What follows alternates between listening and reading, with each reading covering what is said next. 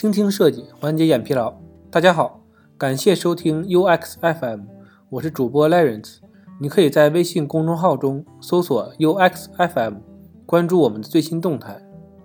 今天为大家分享一个京东内部资料，超好用的用户体验提升模型，发布于 FT Design。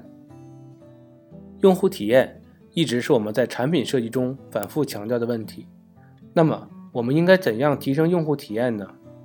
经过项目中不断的探索与研究，结合几个方法论，我们整合出了一套用户体验提升的方法流程——用户体验提升模型。下面就来详细的介绍一下，希望能给大家带来帮助和启发。先问几个问题吧：你知道你所负责的产品或者设计方案的用户体验到底好不好呢？产品。或者设计方案体验不好的时候，我们应该怎么做？这个产品或者设计方案体验具体有哪些问题呢？怎么优化出现的体验问题？哪些模块或者页面的问题最迫切需要解决？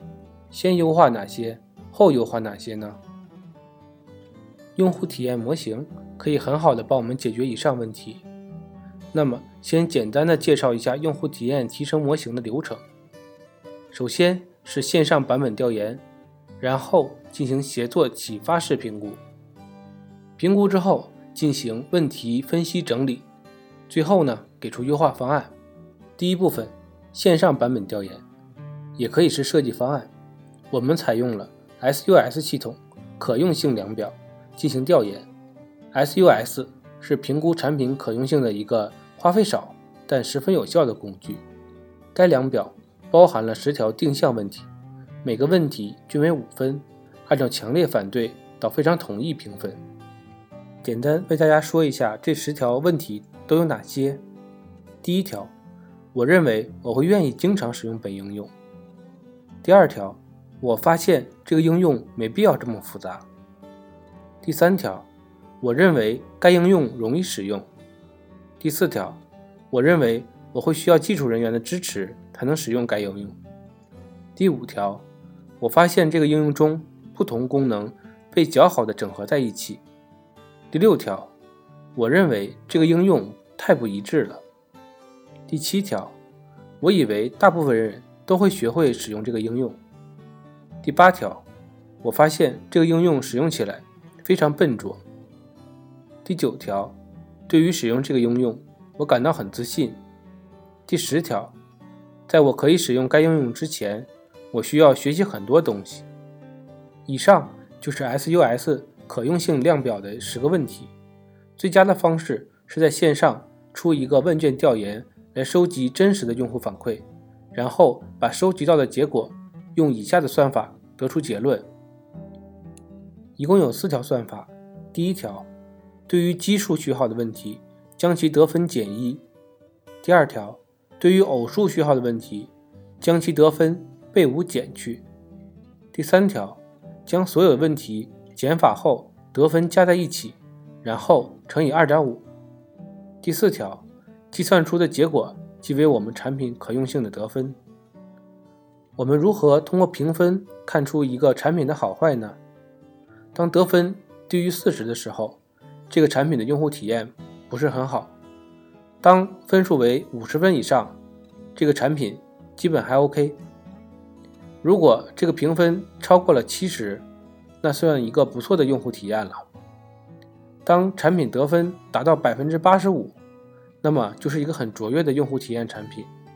当然，如果你能达到一百，那是不可想象的一个评分了。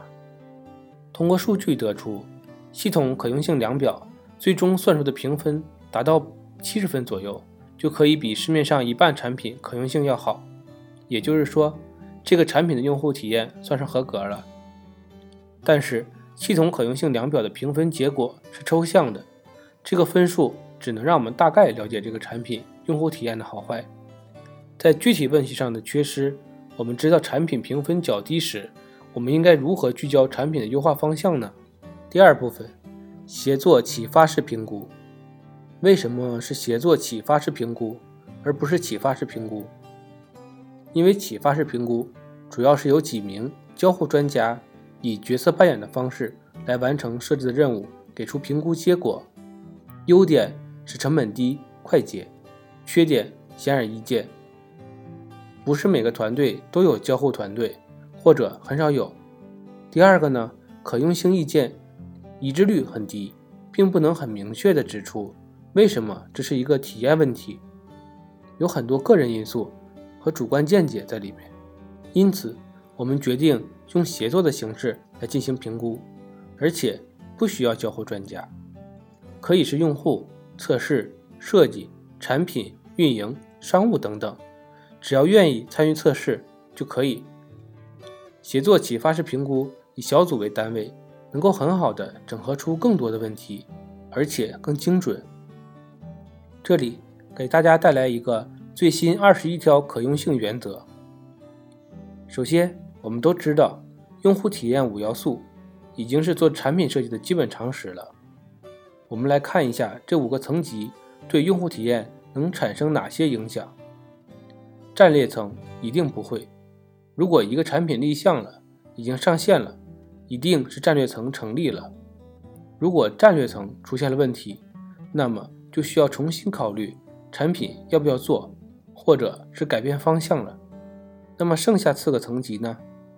范围层、结构层、框架层和表现层，其实都会出现用户的体验问题。那我们看一看。这几个层级所包含的内容：视觉呈现、界面设计、导航设计、信息设计、交互设计、信息构架、功能规格、内容需求。这样的话呢，就有八个大类。然后我们通过多年的经验和对尼尔森可用性原则的理解，把可用性原则对应到这八个大类中，最后得到了这分类明确的。二十一条可用性原则，那么我们来听一听最新二十一条可用性原则都有哪些。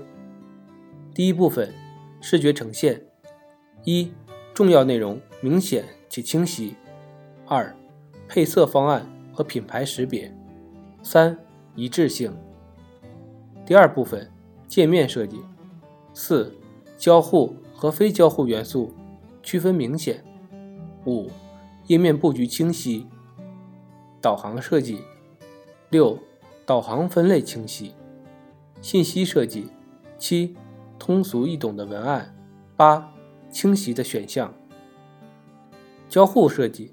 九，操作反馈十，符合预期十一，避免重复或过多的操作十二，用户的控制度和自由度十三，遵循惯例。十四，防错处理；十五，容错率；十六，帮助记忆；十七，灵活高效。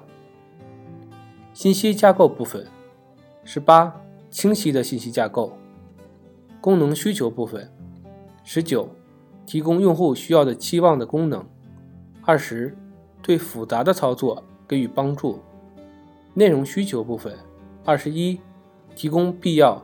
但不多的内容。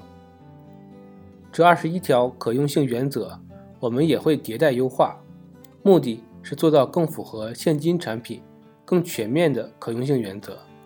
再来说一说调研的具体方法，我们以协作启发式评估的方法，组织好八人以上的调研小组，样本其实越多越好。